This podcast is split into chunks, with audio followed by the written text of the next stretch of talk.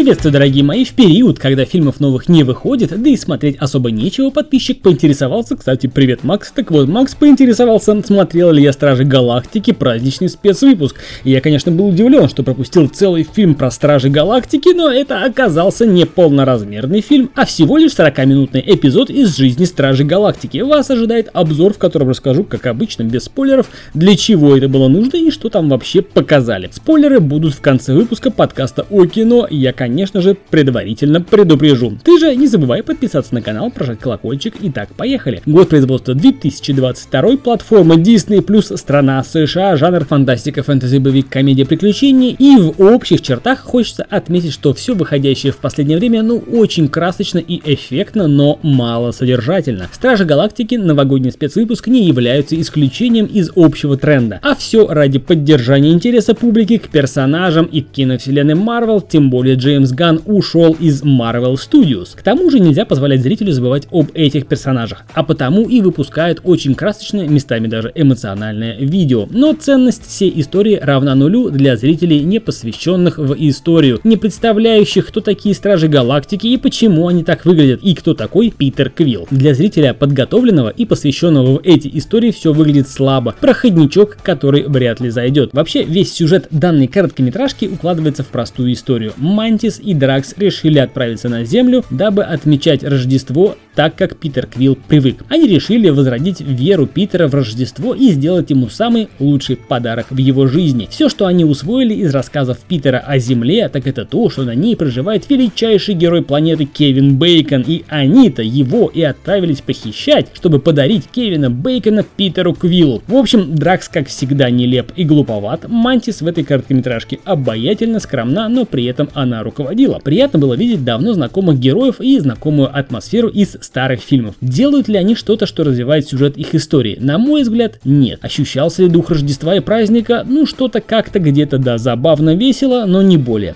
Впихнули в сорокаминутный хронометраж скомканную историю, не вызывающую особого послевкусия. Музыка, динамика, спецэффекты — все присутствует на известном уровне для Стражей Галактики. Пойдет. Музыкальное сопровождение добротное, актерская игра имеется. В общем, это и все, что можно сказать об этой короткометражке. Стоит ли смотреть и тратить сорок минут? Я сомневаюсь.